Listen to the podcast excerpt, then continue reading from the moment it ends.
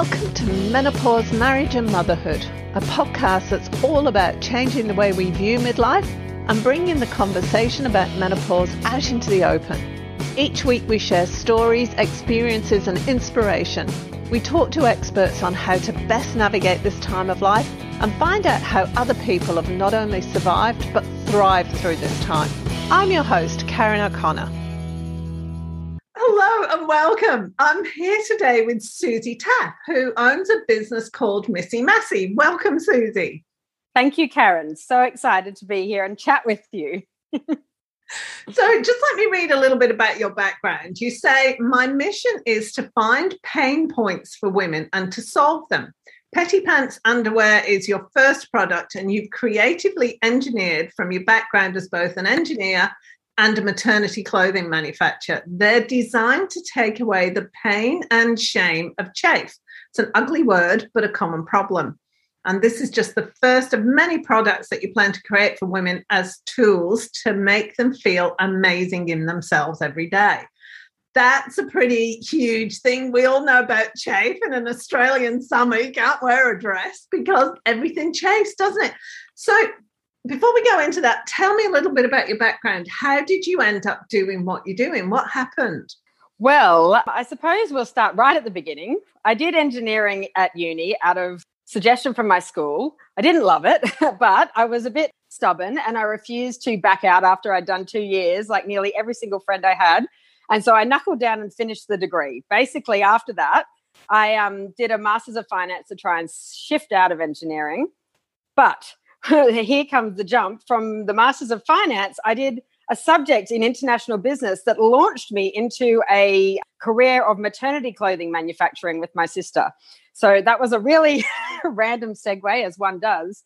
And at the time, it probably does link a bit to what I'm doing now because maternity clothing, at the time, we were both in our 20s. So we were young. We'd never been pregnant, but we were looking at the maternity clothing that was on offer. And it was so dowdy and boring and it was just like who would want to wear that? So we basically designed for a young fashion sort of like um, style and then adapted it to make it maternity. So the point being that i've always been quite creative in adapting clothing to solve a problem. So that was to solve a baby bump so and also to solve it changing over nine months. So I suppose the engineering comes into that as well because it's all like problem solving and construction and how do things fit together, etc. So it's a bit like then I jumped into back into the engineering because of the GFC hit. So clothing is an obviously a, a maternity clothing is a luxury item, so that was not sort of really a viable business anymore, or the wholesalers were shutting down, and so engineering at the time was having a gas boom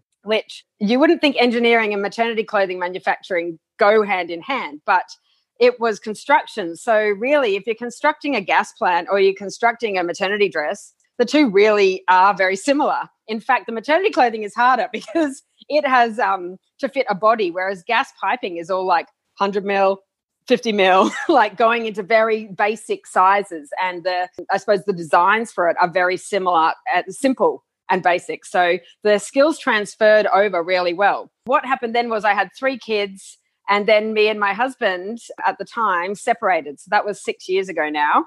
And I was left with three kids, aged five, three, and one. And I was a single mum. So I couldn't continue with the um, FIFO engineering, which is fly in, fly out, because our rosters, my, rosters for some of the construction projects were 28 days on, seven days off. So even a two week on, two week off would be really hard with kids that are five, three, and one. So in 20, 2008, when I was uh, transitioning from maternity to engineering, I at the time was wearing skirts and dresses and really loved, wanted to look that feminine sort of look. I had been wearing a lot of pants, etc. I was changing my style. I think I was evolving in my late twenties, and I found that you can't actually wear a skirt and dress without your legs rubbing. So that beautiful flowy, floaty sort of look that you're trying to achieve was was met with like grating raw thighs, completely ruining the ethereal sort of like vision that I had in my mind. so I just pieced together a pair of basically at the time they were really rudimentary. They were a bit like a stocking legs with lace top and lace legs and i thought that would do and i used to and i used to wear them over my knickers so that i just so my thighs wouldn't touch but it didn't feel like i was wearing much just really light so now we fast forward back to single mom, three kids. And I was like, right, okay, if I'm going to do something, I'm going to do something I'm super passionate about. So I'm going to bring my product, Petty Pants, which I've called them, to commercial scale. So make that my job because I sort of was trying to take a step back. And I was also trying to take control of my life. Like, what is going to make me happy? Um, really had to look inwards. A divorce will do that to you, definitely um, really look inside yourself like because one good thing i learned through the divorce was it takes two people into a relationship to equal any outcome good or bad. So yes one person might leave but the other person is 50% um, responsible for how you got to that place.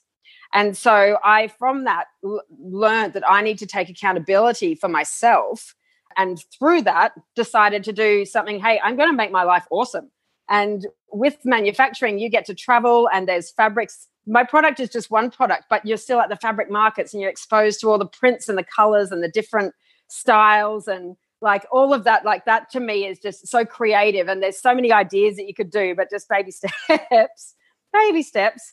It was going to be my passion and helping women to not have that pain and to be able to actually feel the ethereal vision of the floaty dresses and skirts and and because it truly is on a hot sort of summer day, it is you don't feel great at all if your legs are being grated together and red and raw at all. So if I could take that away, then instantly how you feel about yourself is going to lift. So it sort of was like, yeah, combining my want to help other women not feel that pain along with my love of fashion and travel, not so much travel anymore, but was how I sort of ended up where I am. So with the fabrics, because one thing, they're not like Spanx, are they? They no. because I find Spanx really hot. Like I can't wear them on when it's any kind of like in winter. If I want to stay warm, I'll put on a pair of Spanx. Yeah, yes, because they just keep you really warm. So hot. Yeah, so you couldn't possibly wear them in summer. How do they differ to what Spanx are? So basically, if you sort of looked up to the, they're nearly sheer they're sort of sheer. So even though they come in colors, if you look up to the light, they're quite a thin fabric, a really super thin, stretchy nylon. And then what I made sure was from my research with women, because my first initial thing, this isn't my, a problem for me, but a lot of women get thrush if they don't have cotton, like natural fibers. So there is an, a huge cotton panel in there so that no part that is touching the female area is synthetic. So it's sort of like a combo. And that's where I think they differ a lot to other products, which seem to be all synthetic and quite thick. At the time, none, no products existed, but there have been a few that have come to market since then. So, with all the, of these products that you're doing, and it's you talk about wanting women to feel amazing about themselves. Where does that mm. come from? It's a combination of my lifetime and you, I suppose it's the way we brought up. I think the generation now is starting to get a lot more body positive, love your body exactly as you are. I think I've been through a, a, range of ways with my body, sort of in my tween years, being a bit overweight. I mean, you look back and you weren't at all, but you think you are. And then in your teen years, it, you're doing so much sport and you stick thin, then you. Anyway, I think it just goes from having fluctuating weight, but always a constant obsession with my body. And it was like, I suppose, how can I separate that out? And instead of being obsessed with it or fitting into that or wearing those things, and it's to do with the shame, I think.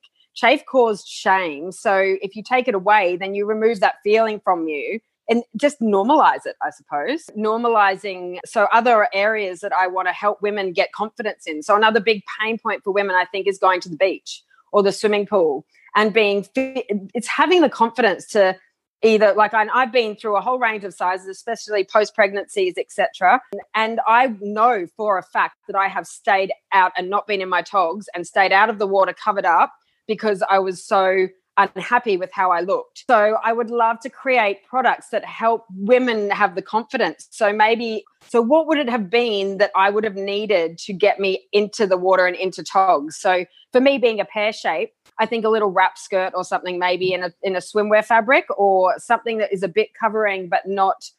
I think board shorts are often worn by women, but they are the really bad cut for women, so they don't look good. And I feel like I'm a bit of a fashionista too. If it doesn't look good, I'm not going to feel good in it. And I'm not I'm not functional, not practical.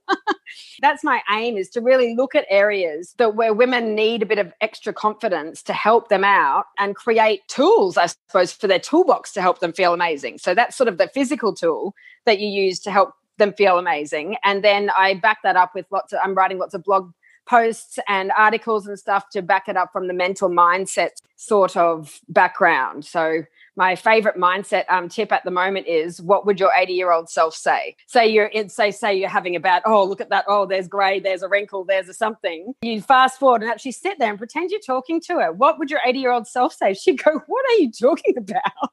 Don't be ridiculous. It's fantastic. Look you're standing on your two legs and they work. Like go for it. Do you know what i mean? That's my number one hot mindset tip at the moment.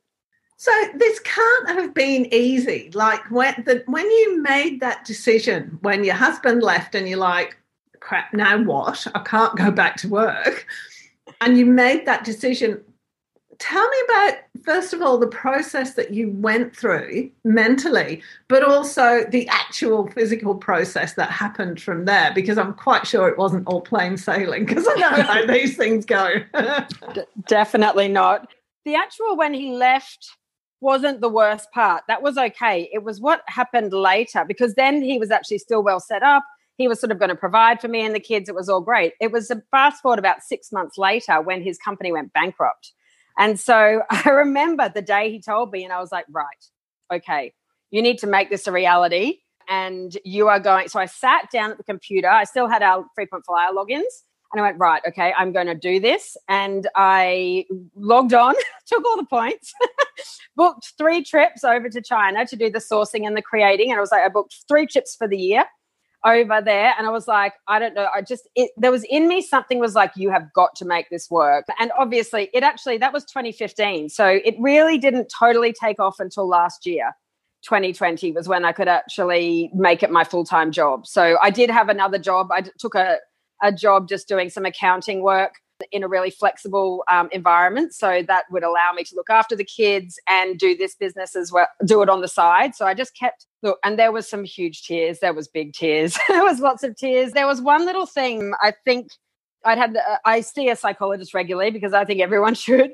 But she said, as long as you can just make one step forward, eventually your trajectory will change. So it was just in my head, no matter how small it is, just do one little thing no matter how small it is, just do. And some days you do big things, and some days you could barely do anything. But even just in my mind, staying positive about the future was that one little thing. So just, I think, just one, and having a trust that I did have the trust the universe had my back. I was like, this has to work. It's for the benefit of so many women. I think there's so many women that need this help and need to hear that there's nothing wrong with them and that this is really normal and and look, here's a, something you can make it go away and then feel good about yourself. It's that heart based mission, I think, to me, it just had to work. so, had you been doing a lot of personal development work before this, or was it just like you found yourself right smack in the middle of it and you went, I need to some support through this? No, about a year before we actually split up, we were on the rocks. Like he went on a trip we had three young kids. We'd had three kids under three and three months or something. So that was a lot of kids. I'd managed the two, the first two by myself. I was fine. I was just sort of that person that oh, just throw another one on there, throw another one on there. And by the third one, I needed help. But we didn't have a, we weren't set up that he knew that how to help me, basically, I think. And so when I started saying, hang on over here, over here, I need help, he was like, what? No, no, he didn't know he didn't he didn't know how to help basically it was not part of the training he was like no i work you do all of that and so I had started with, I saw a spiritual counselor about every two weeks, and she helped me to work through a lot of the, I suppose it's nearly like stereotypical thoughts that you might go through when you're getting divorced with young kids. And it was sort of basically the first thing that came up was like, oh, the kids, they, they didn't sign up for this. They, well, how are they going to be? This is going to ruin their lives. And the thing she said to me was, and this is quite spiritual because our belief system is that children choose their parents and they choose the experience from a soul place before they even come here. So that is pretty deeply spiritual. But she said, no, they chose this experience. They chose to have this experience with you. They chose you as your parents. All of this was known. They chose to be parents of divorce, I mean, children of divorced parents. And so, well, I suppose whether it's true or not, it doesn't matter, does it? It's a belief system. If you believe that, then that that's your belief it is true if it's your belief system. So i chose to believe that and so it just it also and she also helped me with the 50-50 so you both did like you did 50% of the work to get you here. He did 50% of the work to get you here. It doesn't matter who leaves it's both of you are responsible basically. So and i really love that because it snaps you out of victim mode and puts you into i'm in charge of my life and i'm the one that gets to create that however that's going to look so I had probably nearly fortnightly, I think it was nearly fortnightly sessions with her for nearly a year before we broke up. So by the time it actually happened, I was at acceptance and I was completely okay with it. And yeah, I can manage. It was the bankruptcy that threw the curveball. sort of, but they were always nearly going bankrupt and they always managed to manage, if that makes sense, because it's high level construction. There's so much in, so much out rolling thing. It's just, it was, that's just how it was. That was our life. But so it wasn't, I didn't see it coming. It's just that it had always been coming. I, I just didn't expect it to actually come. so then when you decided to actually move forwards with the business, what did you do? So you booked three flights over to China. yes. And I remember um, I watched that movie on the way over Joy. You know the one about the the lady who very similar situation. She's a single mom. I think she's still supporting the ex husband. The parents live with her, and she creates the mop. She creates the automatic mop. Anyway, it's a fantastic movie. Basically about a woman with an invention, and the tears were just streaming down my face. I was like, oh my god! And then I was also I was like, what am I doing? It felt that first plane trip over. It felt like I was jumping off a cliff, and I had no idea how I was going to land I had no idea if I was going to land, if I'd be caught, if I'd go splat, because um, that was 2015. So I hadn't been to China for about seven years. So I kind of was running on. I did know it quite well when we used to go there a lot. We had an apartment there, but I was running on memory. I was running on, oh, I think it was there. I think I go there. I think I do this. And so it was really a lot of, I suppose, you can do it. Come on, we don't know. We just figure it out. We just get there and we'll figure it out. We just baby steps, first step, fabric markets, we'll find the fabric. Okay, let's just start there. Let's just see if we can find what we need. and I just had to take it in really small chunks, really small chunks. And then I think while I was over there, uh, and then I had to design packaging and all sorts of stuff, obviously being a one man band, pulling out the Photoshop, trying to remember how to use that. and I just did it in really little increments, I think, as a because I think if you look, if I look back, I probably would have been, that would have been too overwhelming. And I had a real drive into me that I have to make this work. Otherwise, it's FIFO engineering. You'll never see your kids. So I think the underlying um, desire to create this life where I can spend time with my kids, I get to create things that help people, like the, the desire to actually get there was quite strong. So that was 2015 when you started that what happened between 2015 2020 five years well well we had a bad lot come. So um, one thing that i hadn't ever come across in my I, I manufactured for i think six years was bad quality thread. So everything was made perfectly and then put under pressure that oh, the seams just all split. So by the time I worked through that, so I had one bad lot of stock come and it was quite a large order. So I had to work through that with them and then waiting for them to find like the f- factor. It's all China stuff. Tough stuff takes so long over there. They don't operate like we do here. It's sort of, I don't know, it's an interesting way to do business. But I end up having to find a new factory. I got my next lot of stock landed in March 2019. And then 2019, you'll never uh, guess, but I had faulty stock again. but this stuff could be fixed. So I actually got it fixed at the Gold Coast by a lovely girl.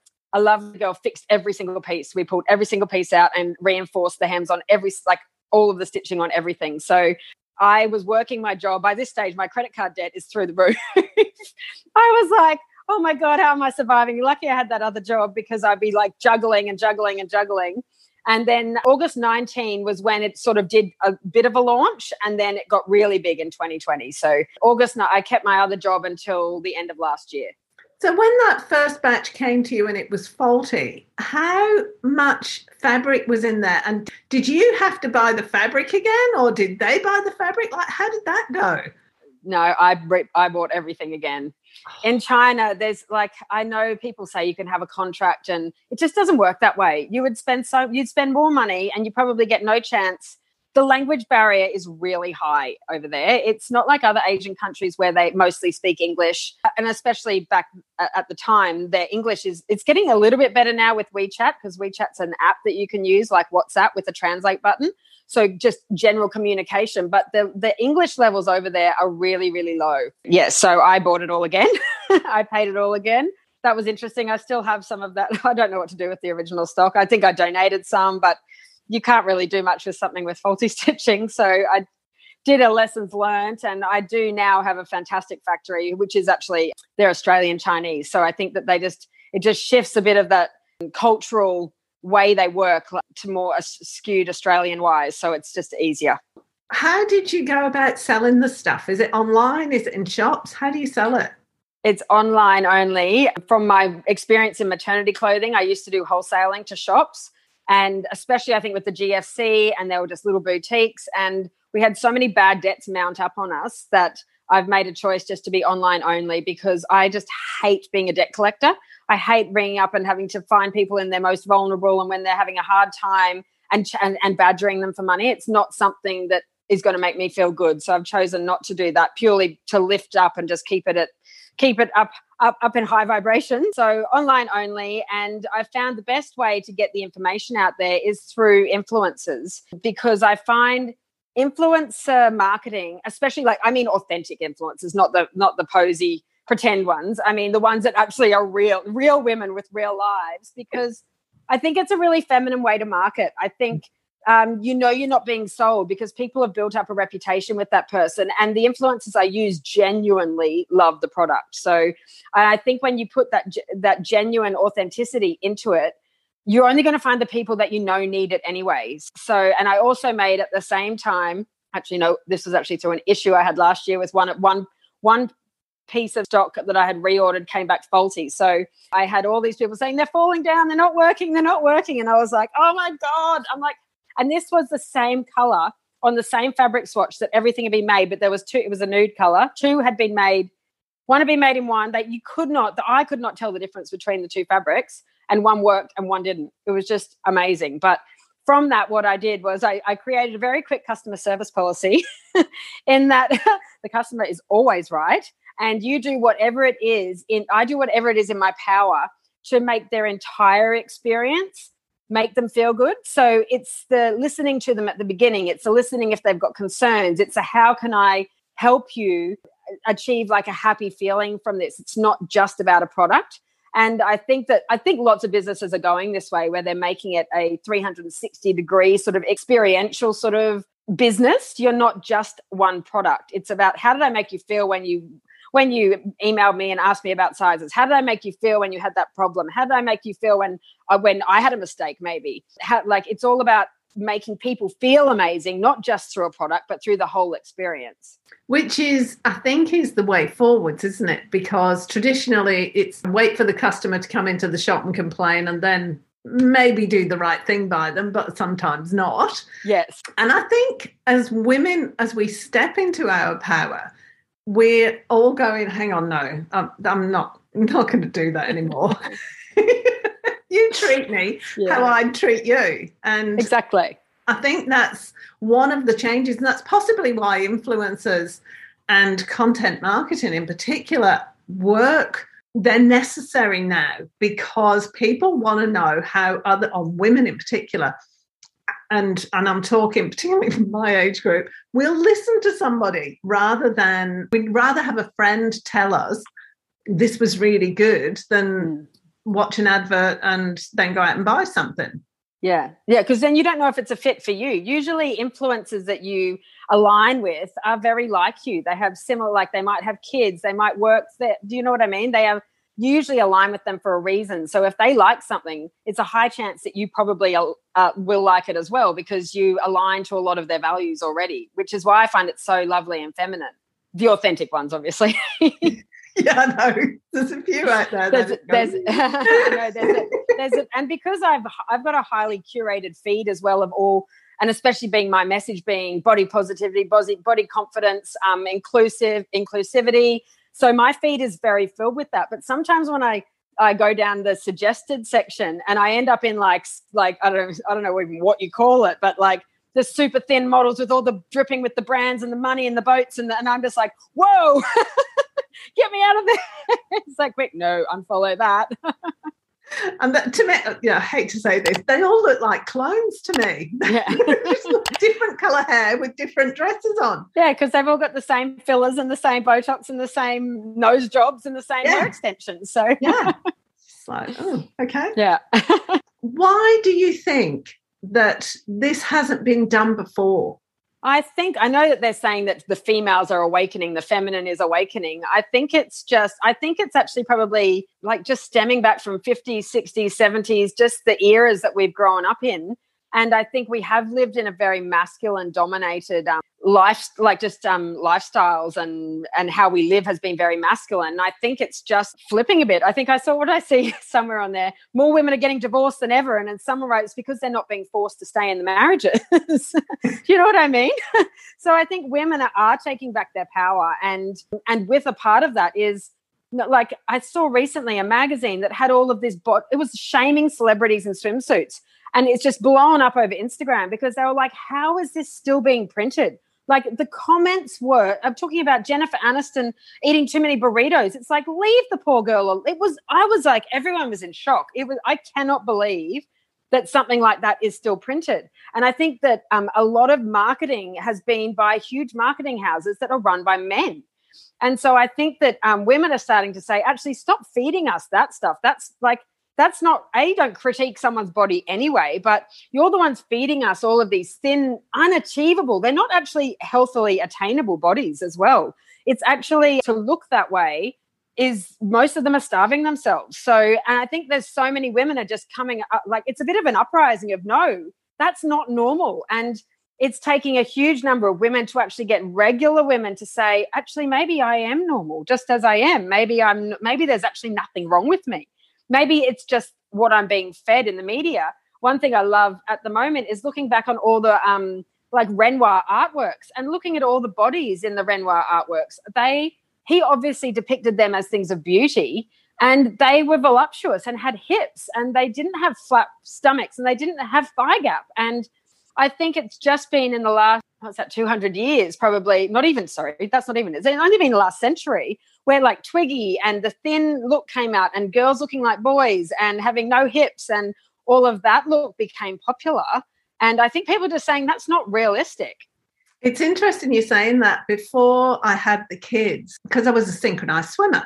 So I did an ad in the UK, which was great. And then when I came over here, they came down to our synchro club and they asked, they wanted some girls to do synchro to advertise a pair of tights, which is still going today. So I'm not going to say which pair of tights it was. we all had to line up and everything so they could look at our legs. Now, I think there were five or six of us, and all of them, apart from me, had either been at nationals, Commonwealth Games, Olympics, World Championships. You know, they were all international level swimmers. And they said no to all of us because our legs were too big. It's like, oh, so, these are international athletes, you know?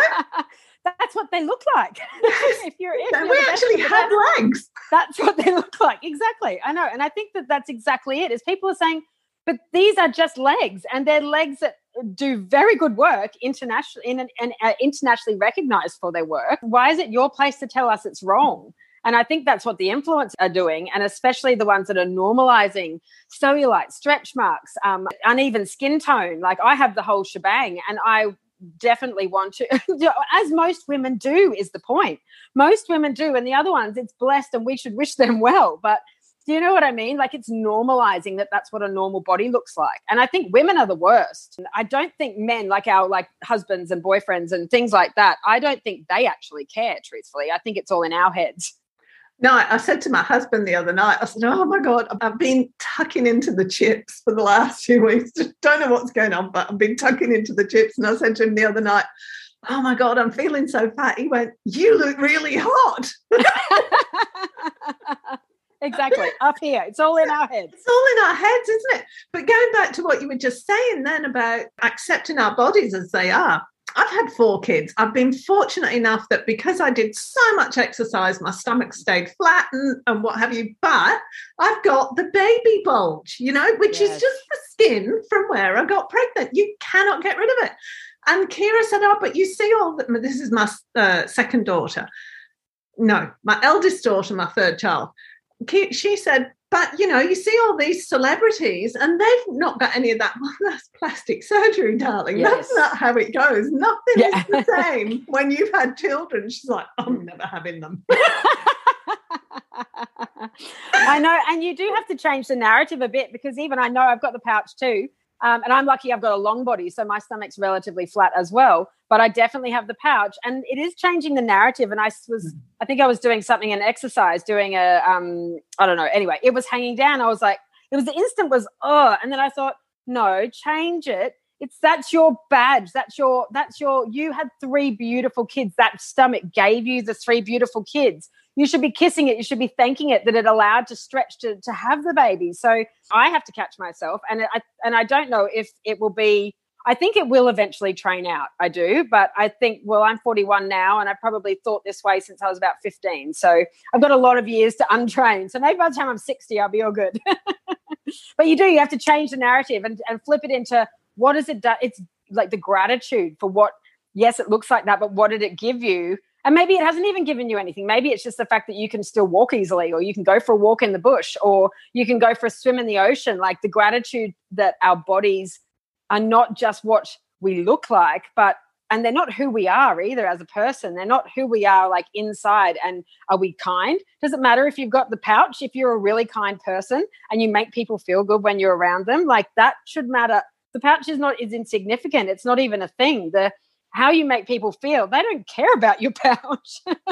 It's quite right. And it ties in with what one of the things that I want to do around menopause, which is change the, the narrative around menopause, because that body image thing and that you've got to be young and skinny and this and mm. that. Mm. So a lot of women look upon getting to menopause as it's the end of their useful life because yeah. that's what the media and the film industry, TV industry, you don't see older women on there. You're either a young hot person or you're a granny. And there's yes. not many grannies yeah. around. yes, yeah, because yeah, if they're in that middle age, they're either made to look older or younger. Mm. Yeah, and you see all the blokes, you know, they might be 60, grey hair, you know, rocking it, looking really good, but their wife's 25. Exactly. exactly. and it's about in the traditional Pacific Islander cultures and, and uh, Canadian Native Americans, they had this thing that this belief that when a woman reaches menopause, it's actually a time for celebration because the woman, instead of giving her energy to raising children and giving birth, mm. she can actually give it to the rest of the tribe. So her wisdom becomes part of the tribe's heritage as opposed to being given purely to the children. So they looked upon it as this time of, yay, here you go, yeah. we've got this fabulous resource coming here. It wasn't about how she looked or whether a belly was sagging or anything, because, like you say, that was a badge of honor not yes. something to go, oh my goodness, I need to have plastic surgery to get rid of that. Yes, definitely. And they treasured her mind and all the experiences that she'd cultivated through all those years. So, and I do think, and it's great that some of the Hollywood actresses, the older ones, are sort of trying to make a pave sort of a way to it becoming a bit more normal. I've noticed a few of them doing the grey hair and doing the no Botox and actually trying to show what reality is. And I think there's only a few, but I also think because I suppose we're probably my in the 40s, the, even some of the girls in their 30s are starting. This movement is starting, so I think it will progressively grow. So hopefully, by the time I'm in my 60s, 70s, it will be kind of commonplace and just a normal thing.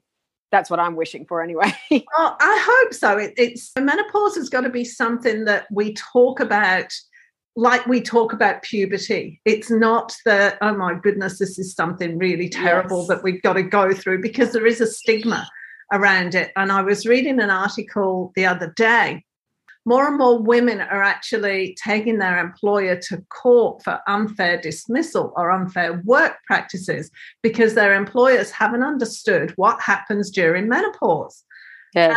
and the changes that they go through. And that's really interesting. The UK are way ahead of us. They actually teach yeah. about menopause in school. So, which is fabulous. My daughter yes. was saying the sex education she got at school, and she's only 21, was you and your husband will sort it out when you're married. oh dear! I, I, paid a fortune for that education. Yes, I think even we have we got a live birth at my, in my school oh, on really? video, on a video, not real life, but in video we had to watch a live birth. I think it was a highly religious school, so I think they were trying to scare us out of it. wow. yep. yep. It was very graphic. So, where to from here? What are you doing next after this? So, I do do a web page to go with this podcast, and I'll put all your links and information on there. But just tell me about your website, what people can buy from you right now, and where you're going. What is it you're going to create next? So I have the pre- the Petty Pants product at the moment, which is they're basically like a bike pant length underwear with a cotton panel designed to feel like you're wearing nothing, but super comfortable, stops chafe. My mom actually has thigh gap. I didn't inherit that, but she has it and she wears them under white pants to stop VPL. So to stop the cutting in at the back and for people that don't like to wear G strings. Although apparently I just found out there's quite a lot of women my age that do like to, but I don't know who they are.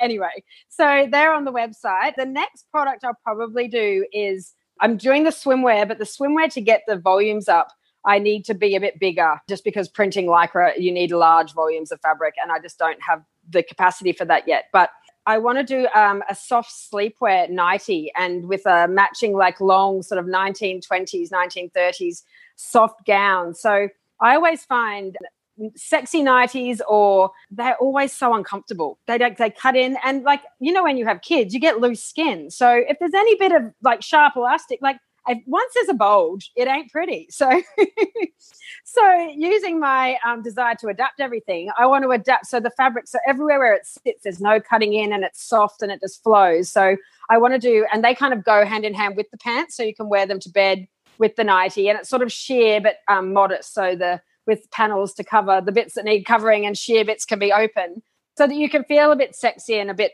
and then i'm doing a sexy version and a pretty version. And that sort of really like you know smoking jacket sort of to the floor gown like that real elegance bringing and you'd be buying it to wear for yourself so that you can swish around you know swish around a lounge room feeling elegant and beautiful for yourself by yourself. No one needs to see it but looking beautiful and feeling amazing as well like the actual feel of wearing it. So i think that they will be the next product and then working towards the swimwear covers. I also want to bring my, um, again, I need volumes though, um, bring my pants out in a period version. So um, a period version, that's really important to me, but I'm struggling with um, helping out with travel to China to make that happen because it's very specific fabric and the Chinese don't wear them, so they don't really get it. So I do need to work on that, but I'm highly passionate about the reusable and and reducing our waste and our, our waste footprint. So, and I think for my daughters, I've got two daughters, so as they come through, I think the go is to just teach them to use the use the underwear from day dot, and they know no different. And then we're creating an entire generation that won't have that waste level. So, definitely want to create that. Yeah, that'll be fantastic. And uh, I don't know when you hit menopause the bleeding is awful. Like it, that for me, it was anyway. And I know some women don't struggle with it, but some women do. Yes. But I find a lot of women as they hit menopause, they would have to wear maternity pads. And yes. you know, I've known women who had to change maternity pad every hour or two. Like, it was just terrible. then you end up yes. like iron levels are through the oh, floor and well i i had that post children. I know so i know exactly what that is about. I actually had to have surgery to stop it from happening because it was so bad. And yeah i was constantly in for iron infusions and and it's just so i totally get what you mean. And so be able to create something even as the backup for them because i know how debilitating it is. You might go somewhere and all of a sudden you go oh that's that we need to so if you have a double layer backup I get it. I totally get it. That's it. Because I remember I was out on a seminar one time and I just like, oh my God. Oh. And I stood up and the chair was just. I know. I, I know. I totally get it. I've been there. I've had the, when, and you can feel it and you're like, oh god, this is going to be good. it's, oh, it's such a sinking feeling, isn't it? Oh no. oh, we're getting out of this one. yeah, no wearing any light coloured clothes. Oh no. and, and loose and loose. And loose. so on that note. yes. thanks so much, Susie. I've really enjoyed talking to you. Yes, you too, Karen. Such Was there anything else you wanted to to add? Is there anything else you want to say? I just want women to feel good in themselves. And so and I think I think that it will be a creeping effect. I think a bit of an exponential. So if we all start talking because it will change also the conversations and what our children hear, but not only hear, but what they feel. Our energy, if we're actually feeling good about themselves, it gives them the permission to not go down the same track we went down and they can feel good about themselves especially going through puberty and changes and things like that. Um, that's super important. So I think we've just got to be really kind to ourselves. Everyone, speak to yourself in a nice voice, always.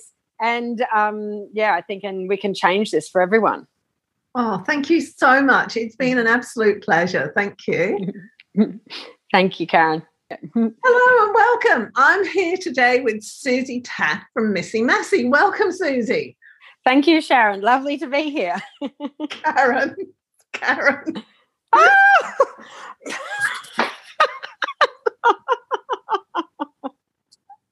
Oh my God. One of those days. Let's start again. Yeah. Get it together. Oh God. okay. Sorry. Okay. This is serious business, is it? Sorry, yes, it is. We'll be doing I'll be doing outtakes. Okay. just too much giggling going on. We're the blooper reel. right.